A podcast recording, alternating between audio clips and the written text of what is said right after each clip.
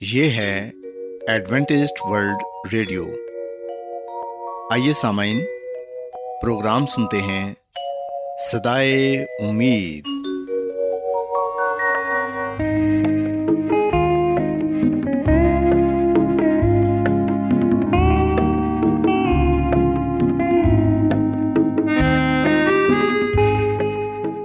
سامعین، پروگرام صدائے امید کے ساتھ میں آپ کی میزبان فرا سلیم اور صادق عبداللہ خان آپ کی خدمت میں حاضر ہیں۔ ہماری طرف سے آپ تمام سامعین کی خدمت میں آداب۔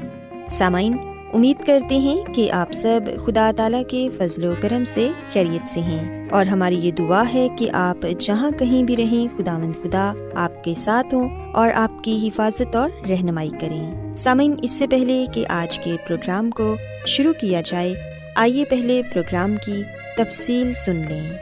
پروگرام کا آغاز ایک گیت سے ہوگا اور اس کے بعد خاندانی طرز زندگی کا پروگرام فیملی لائف اسٹائل آپ کی خدمت میں پیش کیا جائے گا۔ اور سامعین، پروگرام کے آخر میں خدا تعالیٰ کے پاکلام سے پیغام پیش کیا جائے گا۔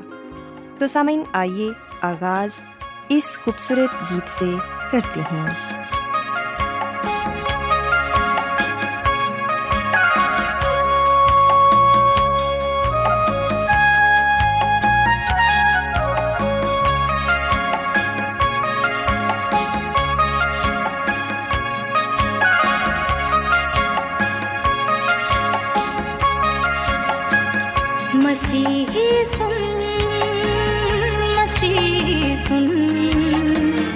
بغیر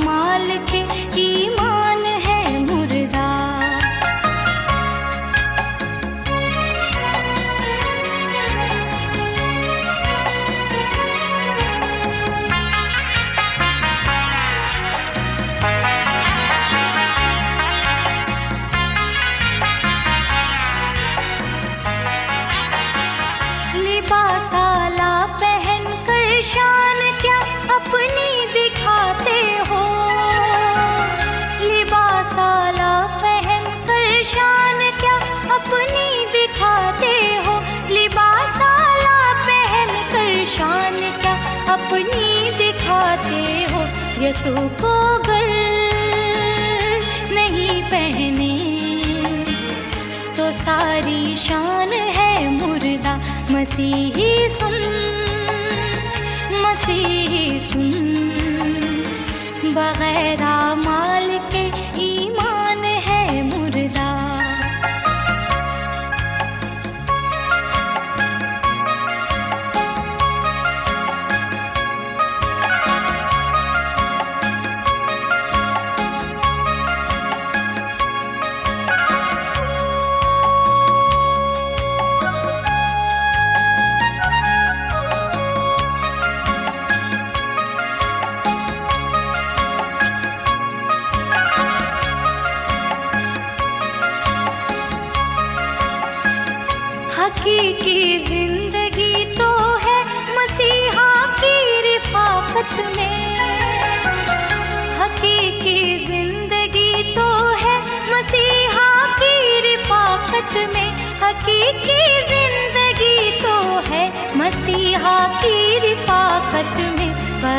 اس کے جو زندہ ہے، وہی نادان ہے مردہ۔ مسیحی سن مسیحی سن۔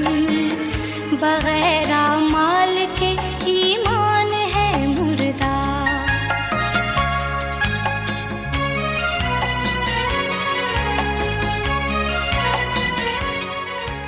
سامعین خداوند کی تعریف میں ابھی جو خوبصورت گیت آپ نے سنا، یقیناً یہ گیت آپ کو پسند آیا ہوگا۔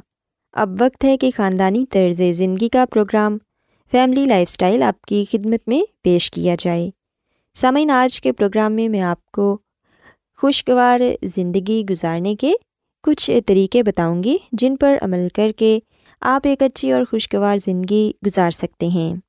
سامعین، یہ سچ ہے کہ ہر شخص خوشگوار زندگی کا خواہ ہوتا ہے اور وہ اپنی زندگی میں ہر ممکن کوشش کرتا ہے کہ وہ ایک اچھی زندگی گزار سکے اور ہمیشہ خوشی کو حاصل کرنے کی جستجو میں لگا رہتا ہے۔ لیکن دور حاضر میں لاکھ کوششوں کے باوجود انسان مکمل خوشی حاصل کرنے میں ناکام رہا ہے، کیونکہ اس کا دوسرا پہلو مسائل اور غم ہیں جو انسان کو احساس دلاتے ہیں کہ زندگی میں بہتر حکمت عملی کرنا ضروری ہوتا ہے اور یہ کہ کس طرح زندگی کے غموں کو خوشیوں میں ڈھالا جا سکتا ہے۔ سامعین، میں آپ کو چند سنہری اصول بتاؤں گی جن پر عمل پیرا ہو کہ آپ ایک خوشگوار زندگی گزار سکیں گے۔ سامعین، یاد رکھیں کہ زندگی میں جس قدر آپ فطرت کے قریب رہیں گے، زندگی کی خوشیاں اور سکون آپ کو نصیب ہوگا۔ اس کے لیے ہمیشہ ہر پہلو کو مثبت انداز میں زیر غور لائیں اور ہر مسئلے پر ثابت قدمی کا مظاہرہ کریں۔ ہر شخص کی زندگی کا معیار قدرت نے مختلف طرز پر بنایا ہے یعنی دوسروں کی خوشیوں اور آسائشوں کو دیکھ کر اپنا دل نہ توڑیں، بلکہ اپنی قابلیت اور صلاحیتوں کو بروئے لاتے ہوئے دلی خواہشات کی تکمیل کریں۔ اپنی زندگی کے مقاصد کو ہمیشہ یاد رکھ کر حکمت عملی بنانے سے بہتر طور پر خوشگوار لمحات حاصل ہوتے ہیں۔ اور سمن جو لوگ جلد بازی اور حفرہ کی صورت حال کا مظاہرہ کرتے ہیں، وہ کبھی بھی خوشی حاصل نہیں کر سکتے۔ اس لیے اپنے معمولات کو ترتیب دیں اور ہر کام وقت پر کریں۔ اس سے آپ میں خود اعتمادی پیدا ہوگی اور آپ کے مقاصد بھی پورے ہوں گے۔ سامعین، نیک اور اچھے لوگوں کی محفل میں بیٹھنے سے بھی دلی سکون حاصل ہوتا ہے۔ اس لیے سماجی برائیوں کو ترک کر کے اخلاقی خوبیوں کو ترجیح دیں۔ دوسروں کو خوش رکھنے کی کوشش کریں۔ اس سے آپ کی زندگی میں خوشگوار تبدیلیاں رونما ہوں گی۔ اور سامعین، ہم دیکھتے ہیں کہ زندگی ایک حقیقت کا نام ہے۔ اس لیے ہمیشہ فطرت پر عمل پیرا ہو کر ہی خوشی حاصل کی جا سکتی ہے۔ اس لیے جھوٹ اور دوسری برائیوں سے بچا جائے۔ اس سے آپ کی زندگی میں خوشیاں اہم کردار ادا کریں گی۔ زندگی کے چھوٹے چھوٹے مسائل کو اپنے اوپر طاری نہ کریں۔ بلکہ دانش مندی اور مناسب حکمت عملی سے ان کا سامنا کرنا چاہیے۔ اس سے آپ کی زندگی میں مثبت تبدیلیاں رونما ہوں گی۔ سامعین، یاد رکھیں کہ دکھ ہماری زندگی کا حصہ ہیں اور ہمیں یہ سمجھنا چاہیے کہ خوشیوں کی طرح دکھ بھی ہماری زندگی کا اہم حصہ ہیں۔ غموں کے بغیر ہماری زندگی ادھوری ہے۔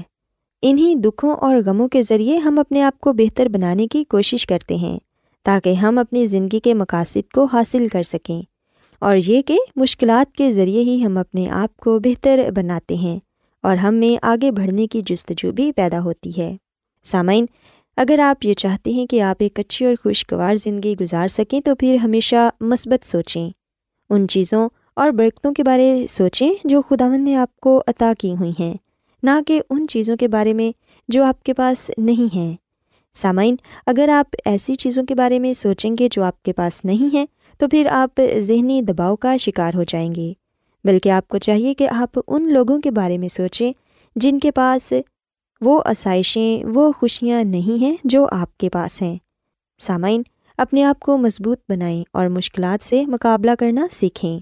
آپ میں اتنی قوت ہونی چاہیے کہ چھوٹے موٹے واقعات یا حالات آپ کو پریشان نہ کریں۔ اس کے علاوہ یاد رکھیں کہ حسد بھی ایک ایسی چیز ہے جو ہم سب میں پائی جاتی ہے۔ لیکن یہ حسد انسان کو اندر سے کھوکھلا کر دیتی ہے۔ کبھی بھی کسی سے حسد نہ کریں، بلکہ آپ کو اپنے اوپر اور اپنی قابلیت پر بھروسہ ہونا چاہیے کہ جو آپ زندگی میں چاہتے ہیں، وہ آپ حاصل کر کے رہیں گے۔ ہمیشہ زندگی میں کوئی گول سیٹ کریں، منصوبے بنائیں اور ان پر عمل کریں، کیونکہ کسی بھی چیز کو حاصل کرنے کے لیے منصوبہ بنانا بہت ہی ضروری ہوتا ہے۔ سامعین، اپنے اندر صبر کو بھی پیدا کریں، کیونکہ جب ہم صبر کو اپنی زندگی میں جگہ نہیں دیتے، تو ہم ناخوش رہتے ہیں، کیونکہ ہر کام کا ایک مقرر وقت ہوتا ہے۔ سو اس لیے مناسب وقت کا انتظار کریں اور صبر سے کام لیں۔ اپنے آپ کو مصروف رکھنے کی بھی کوشش کریں۔ مختلف کاموں میں اپنے آپ کو مصروف رکھیں تاکہ آپ کا وقت اچھا گزرے۔ کیونکہ سامعین، جب آپ فارغ رہتے ہیں تو پھر ادھر ادھر کے خیالات اور ادھر ادھر کی باتیں سوچ سوچ کر آپ پریشان ہو جاتے ہیں۔ سو اس لیے یہ ضروری ہے کہ اپنے آپ کو مصروف رکھیں، اپنا وقت اپنے دوستوں، رشتہ داروں اور عزیزوں کے ساتھ گزاریں تاکہ آپ خوش رہ سکیں۔ آخر میں میں یہ کہنا چاہوں گی کہ خدا مند پر بھروسہ رکھیں، کیونکہ انہوں نے ہم سب کی منزل طے کی ہے۔ سو اس لیے خدا مند پر ایمان رکھیں کہ انہوں نے ہمارے لیے کچھ اچھا ہی لکھ رکھا ہے۔ اپنی بھرپور کوشش کریں کہ آپ زندگی کو کامیاب بنائیں اور باقی خداون پر چھوڑ دیں۔ وہ یقیناً آپ کی مدد کریں گے۔ سو سامعین، میں امید کرتی ہوں کہ آپ کو آج کا پروگرام پسند آیا ہوگا۔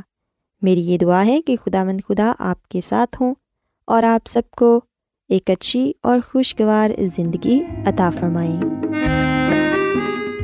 کیا آپ بائبل کی مقدس پیشن گوئیوں اور نبوتوں کے سربستہ رازوں کو معلوم کرنا پسند کریں گے؟ کیا آپ دنیا کے ایسے رجحانات کے باعث پریشان ہیں جو گہری طریقے کا اشارہ دیتے ہیں؟ ایڈوینٹسڈ ورلڈ ریڈیو سنتے رہیے جو آپ سب کے لیے صدائے امید ہے۔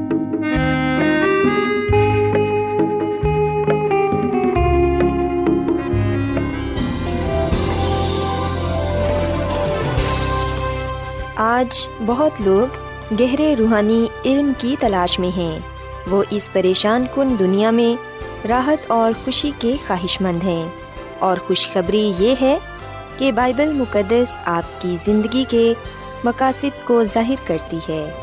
اے ڈبلیو آر پر ہم آپ کو خدا کا کلام سکھاتے ہیں، جو اپنی گواہی آپ ہے۔ خط لکھنے کے لیے آپ ہمارا پتہ نوٹ کر لیں۔ انچارج پروگرام سدائی امید، پوسٹ باکس نمبر بتیس، لاہور، پاکستان۔ اور ہمارا ای میل ایڈریس ہے Urdu at A W R dot O R G. سامعین، آپ ہمارا پروگرام انٹرنیٹ پر بھی سن سکتے ہیں۔ ہماری ویب سائٹ ہے W W W dot A W R dot O R G. سامعین، اب وقت ہے کہ کلام کا بکیا حصہ پیش کیا جائے۔ سو آئیے خداون کے خادم عظمت ایمینول سے پیغام سنتے ہیں۔ دانیل کی کتاب کے نویں باپ کی چوبیسویں عت میں جیسا کہ ہم پڑھتے ہیں کہ تیرے لوگوں اور تیرے مقدس شہر کے لیے ستر ہفتے مقرر کیے گئے ہیں۔ سو یاد رہے کہ تیرے لوگ اور مقدس شہر سے مراد ہے دانیل کا شہر یعنی کہ یروشلم، اور تیرے لوگوں سے مراد دانیل کے لوگ یعنی کہ یہودی لوگ۔ سو جب ہم دانیل کی کتاب کے نویں باپ کی چوبیسویں عید پڑھتے ہیں کہ تیرے لوگ یعنی کہ دانیل کے لوگ، اور تیرے مقدس شہر یعنی کہ جو دانیل نبی کا شہر تھا، یروشلم، اس کے لیے ستر ہفتے مقرر کیے گئے ہیں۔ مسیح میں میرے عزیزو، اگر ہم ستر ہفتوں کو جو نبوتی ہفتے ہیں، ان کو اگر ہم سات سے ضرب دیں، کیونکہ ایک ہفتہ سات دنوں پر مشتمل ہے، اگر ہم ستر کو سات سے ضرب دیں تو یہ چار سو نوے دن بنتے ہیں۔ سو چار سو نوے جو دن ہیں نبوتی، اس سے مراد چار سو چالیس حقیقی سال ہیں، کیونکہ ایک دن ایک سال کے برابر ہے۔ سو چار سو نوے سال جسے ہم ستر ہفتے کہتے ہیں، یہ پیشن گوئی کب شروع ہوتی ہے؟ دانیل کی کتاب کے نویں باپ کی پچیسویں عید کے مطابق لکھا ہے کہ تو معلوم کر اور سمجھ لے کہ یروشلم کی بحالی اور تعمیر کا حکم صادر ہونے سے۔ ہم جانتے ہیں کہ نبوکت نظر بادشاہ نے یروشلم پر حملہ کیا اور وہ وہاں کے لوگوں کو اسیر بنا کر لے آیا۔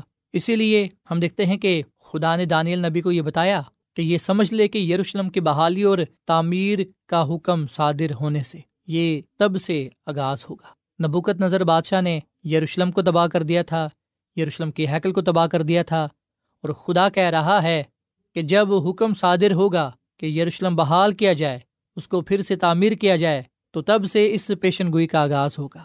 سو مسیح میں میرے عزیزو، یہ جو ستر ہفتے ہیں یا چار سو نوے سال ہیں، اس پیشن گوئی کا آغاز اور تیئیس سو صبح و شام والی پیشن گوئی کا آغاز اس وقت ہوتا ہے جب یروشلم کی بحالی اور تعمیر کا حکم صادر ہوتا ہے۔ دانیل کی کتاب کے نویں باپ کی پچیسویں عید میں لکھا ہے کہ ممسو فرما روا تک سات ہفتے اور باسٹھ ہفتے ہوں گے تب پھر بازار تعمیر کیے جائیں گے اور فصیل بنائی جائے گی مگر مصیبت کے ایام میں۔ سو یاد رکھیے گا، چار سو ستاون قبل مسیح میں فرمان جاری کیا گیا۔ یروشلم کی تعمیر کا، یروشلم کی بحالی کا۔ اور یہ حکم اور تکشتہ بادشاہ کی طرف سے چار سو ستاون قبل مسیح میں جاری ہوا۔ اس سے یہودیوں کو عذرا نبی کی قیادت میں یروشلم کو دوبارہ تعمیر کرنے کی اجازت ملی اور اس بات کا ذکر ہم عذرا نبی کتاب کے ساتھ میں باپ میں پاتے ہیں۔ مسیح میں میرے عزیز و بائبل مقدس کے حوالے کے مطابق ستر ہفتے فیصلہ کن یا اختتام کے تھے۔ سو جو ستر ہفتے ہیں جس سے مراد چار سو نوے سال ہیں، یہ وہ پہلا حصہ ہے جو یہودیوں کے لیے ہے۔ اور اس کے ساتھ ساتھ یہ بھی یاد رکھیے گا کہ نہ صرف ستر ہفتے کی پیشن گوئی بلکہ تیئیس سو صبح شام کی پیشن گوئی جو تیئیس سو سال پر مشتمل ہے، اس کا بھی آغاز چار سو ستاون قبل مسیح سے ہوا۔ سو ستر ہفتوں کی پیشن گوئی تین حصوں میں تقسیم ہے۔ سات ہفتے، باسٹھ ہفتے اور سترواں ہفتہ۔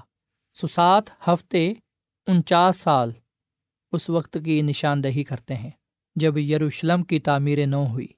ان سات ہفتوں کے بعد باسٹھ ہفتے یعنی کہ چار سو چونتیس سال ہوں گے، جو ممسو فرما روا کی جانب رہنمائی کرتے ہیں۔ ممسو کا جو مطلب ہے وہ ہے مسیحا، اور مسیحا کا مطلب ہے ممسو یعنی کہ مسا کیا ہوا۔ مسیح میں میرے عزیز و ستائیس عیسویں کے سال میں مسیحا یعنی یس مسیح کا بپتسمہ ہوا، اور مسیحا یعنی کہ یسو مسیح اپنے مشن کے لیے رح القدس کے ذریعے سے مخصوص کیا گیا۔ اور پھر ہم دیکھتے ہیں کہ سترویں ہفتے میں مزید اہم واقعات رونما ہوئے۔ سو اس سے پہلے کہ میں ان واقعات کے بارے میں مزید بتاؤں۔ میں لوکا کی انجیل کے تیسرے باپ کی اکیسویں عید پڑھنا چاہوں گا، جہاں پر ہم اس صداقت کو پاتے ہیں، یہ تصدیق پاتے ہیں کہ مسی کو روح القدس سے مسا کیا گیا۔ لوکا کی انجیل کے تین باپ کی اکیسویں عید میں لکھا ہے کہ جب سب لوگوں نے بپتسمہ لیا اور یسو بھی بپتسمہ پا کر دعا کر رہا تھا، تو ایسا ہوا کہ آسمان کھل گیا۔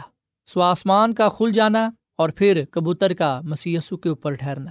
اس بات کا ثبوت ہے کہ مسی کو مسا کیا گیا۔ اور لوکا کی انجیل کے تین باپ کی پہلی عید میں لکھا ہے کہ تبریوس کیسر کی حکومت کے پندرہویں برس جب پینتوس پیلاتوس یہودیا کا حاکم تھا۔ ہم دیکھتے ہیں کہ کس طرح یہ نشاندہی کی گئی ہے کہ مسی کو مسا کیا گیا کب؟ جب پینتوس پلاتوس کی حکومت تھی۔ سو یہ ستائیسویں عیسویں کا دور تھا۔ اس کے بعد ہم دیکھتے ہیں کہ پاکلام میں لکھا ہے کہ باسٹھ ہفتوں کے بعد وہ ممسو قتل کیا جائے گا۔ اور وہ ایک ہفتے کے لیے بہتوں سے عہد قائم کرے گا۔ سو مسیح میں میرے عزیزو، یہ جو ایک نبوتی ہفتہ ہے جو سات سال بنتے ہیں، ہم دیکھتے ہیں کہ اس دوران جو ایک اہم واقعہ رونما ہوا، وہ تھا ممسو قتل کیا گیا۔ متی کی انجیل کے چوبیسویں باپ کے اٹھائیسویں عتم لکھا ہے مسی نے کہا، کیونکہ یہ میرا وہ عہد کا خون ہے جو بتھیروں کے لیے گناہوں کی معافی کے واسطے بہایا جاتا ہے۔ اور جیسا کہ ہم دانیل کی کتاب کے نویں باپ کی ستائیسویں عتم میں پڑھتے ہیں، اور نصف ہفتے میں ذبیہ اور ہدیے معقوف کرے گا۔ سو مسیح میں میرے عزیز و اکتیس عیسویں میں مسیح یسو کو مسلوب کیا گیا۔ سدانیل کی کتاب کے نویں باپ کی چھبیسویں آیت میں مسی کی موت کا حوالہ پیش کیا گیا ہے۔ پھر مسیحا ایک ہفتہ کے لیے بہتوں سے عہد قائم کرے گا۔ اس سے مراد یہ ہے کہ مسی اپنے مشن کو پورا کرے گا، نجات کے منصوبے کو پورا کرے گا اور ستائیس عیسویں سے چونتیس عیسویں کے دوران یہ آخری ہفتہ شروع ہوتا ہے، جس میں نصف ہفتے میں ذبیہ اور ہدیہ معقوف ہو جاتا ہے۔ مسیح میں میرے عزیز و بپتسمہ پانے کے ساڑھے تین برس بعد یہ اس وقت کا درمیانی حصہ ہے۔ مسیسو نے خود کو نئے عہد کی حتمی اور کامل قربانی کے طور پر پیش کرتے ہوئے قربانی والے نظام کا خاتمہ کر دیا۔ یعنی نبوتی نقطۂ نظر سے اب اس کی اہمیت نہیں رہی۔ اب جانوروں کی قربانی کی کوئی ضرورت نہیں رہی۔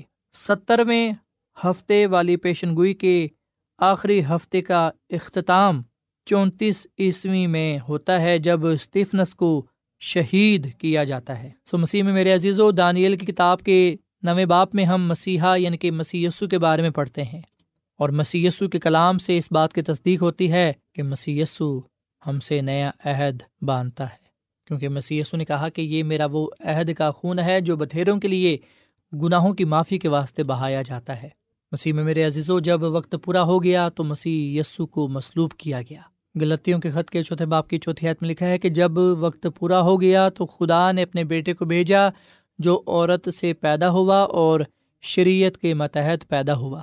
جب وقت پورا ہو گیا تو رومیو پانچ باپ کی چھٹی عید کے مطابق لکھا ہے کہ عین وقت پر مسیح بے دینیوں کی خاطر موا سو مسیح میں میرے عزیز و مسی نے جانوروں کی قربانیوں کو ختم کر دیا۔ مسی کی سلیب اس بات کی تصدیق کرتی ہے کہ اب ہمیں جانوروں کی قربانی کرنے کی ضرورت نہیں ہے اور نہ ہی ہمیں کسی ایسے انسانی سردار کاہن کی ضرورت ہے جو جانوروں کا خون مقدس میں لے کر جائے۔ ان تمام چیزوں سے اب ہم آزاد ہیں۔ ہمارا جو سردار کاہن اب آسمان پر ہے، وہ مسی یسو ہے جو ہماری شفایت کرتا ہے۔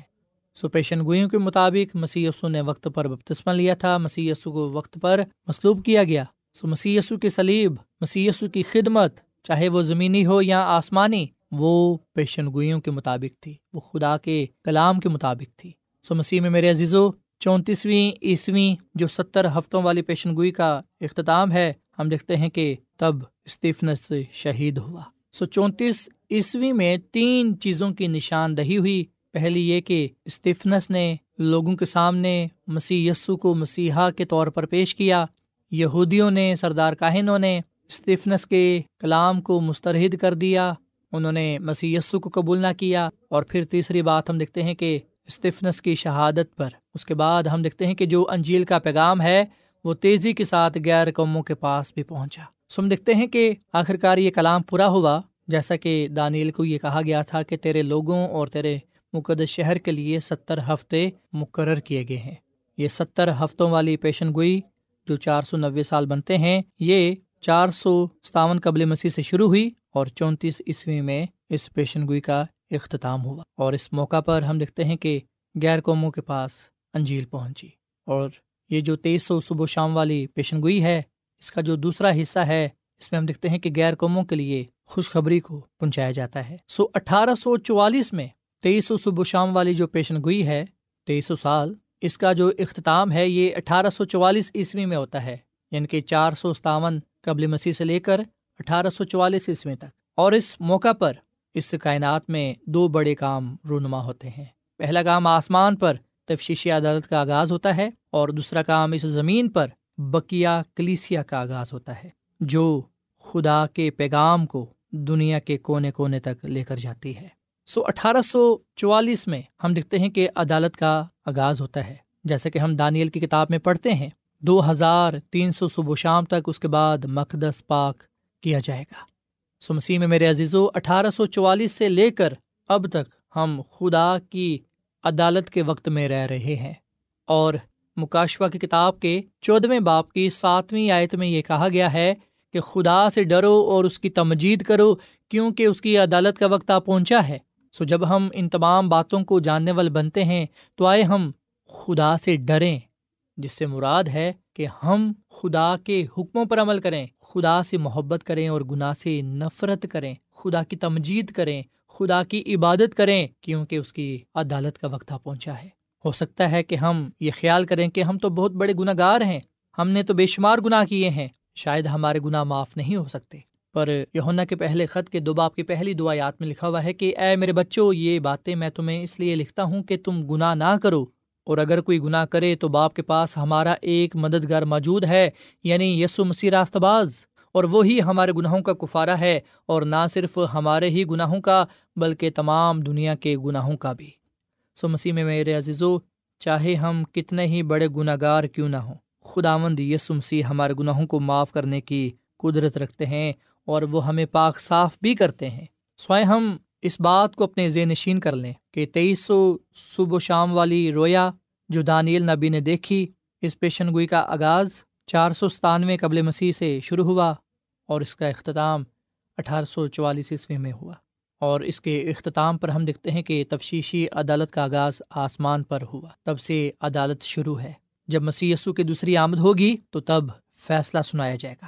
فیصلہ صادر ہوگا۔ راستہ بازوں کو مسی یسو کے وسیلے سے راست باز ٹھہرایا جائے گا جبکہ جو توبہ نہیں کرتے، جو نجات کے لیے مسی یسو کے پاس نہیں آتے، وہ مجرم ٹھہرایا جائے گا۔ مسیح میں میرے عزیز و فیصلہ ہم نے کرنا ہے کہ ہم نے مسیح یسو کو قبول کر کے راست باز ٹھہرنا ہے یا پھر ہم نے مسیح یسو کو ترک کر کے گناہ کی وجہ سے مجرم ٹھہرنا ہے۔ مسی یسو کو قبول کرنے کی صورت میں ہمیں زندگی ملے گی جو کہ ہمیشہ کی زندگی ہوگی اور پھر ہم مسی یسو کے ساتھ ابدی بادشاہی میں بھی جانے والے بنیں گے۔ پر اگر ہم مسی یسو کو ترک کریں گے تو نہ صرف ہم مجرم ٹھہریں گے گناہ کی وجہ سے بلکہ گناہ کی مزدوری موت کو پائیں گے۔ مسیح میں میرے عزیز و خدا مند ہم میں سے کسی کی بھی ہلاکت نہیں چاہتا، بلکہ وہ ہم سب کی توبہ تک نوبت چاہتا ہے۔ آئے ہم اپنے گناہوں سے توبہ کریں۔ مسی یسو سے اپنے گناہوں کی معافی مانگیں، کیونکہ مسی یسو کا خون ہمیں پاک صاف کرتا ہے اور وہ ہمیں معاف کرنے کی قدرت رکھتا ہے۔ جو کوئی بھی مسی یسو کے پاس آئے گا، جو کوئی بھی مسی یسو پر ایمان لائے گا، وہ ہلاک نہیں ہوگا، بلکہ وہ ہمیشہ کی زندگی کو پائے گا۔ خدا ہم سب کو مسی یسو پر ایمان رکھنے کی اور اس کے ساتھ وفادار رہنے کی توفیق فرمائے، خدا آمد اس کلام کے وسیلے سے بڑی برکت دے۔ آمین۔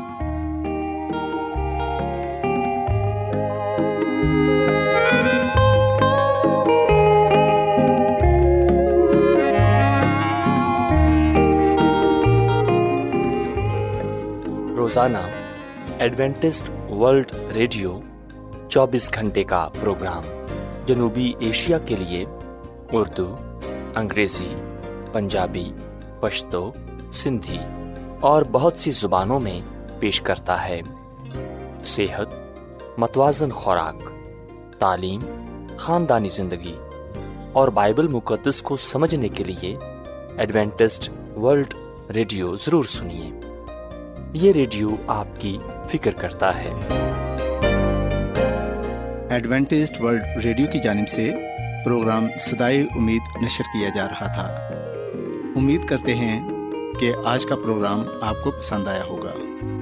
سامعین ہم چاہتے ہیں کہ آپ اپنے خطوں اور ای میلس کے ذریعے پروگرام کو بہتر بنانے کے لیے ہمیں مفید مشورے دیں اور اپنے اور ساتھیوں کو بھی پروگرام کے بارے بتائیں۔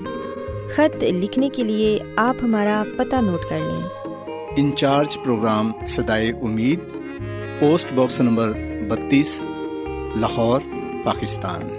پتہ ایک مرتبہ پھر سن لیں۔ انچارج پروگرام سدائے امید، پوسٹ باکس نمبر بتیس، لاہور، پاکستان۔ اور سامعین، ہمارا ای میل ایڈریس ہے Urdu at A W R dot O R G سامعین، آپ ہمارے پروگرام انٹرنیٹ پر بھی سن سکتے ہیں۔ ہماری ویب سائٹ ہے W W W dot A W R dot O R G سامعین کل اسی وقت اور اسی فریکوینسی پر دوبارہ آپ سے ملاقات ہوگی۔ اب اپنی میزبان فرا سلیم اور صادق عبداللہ خان کو اجازت دیں۔ خدا حافظ۔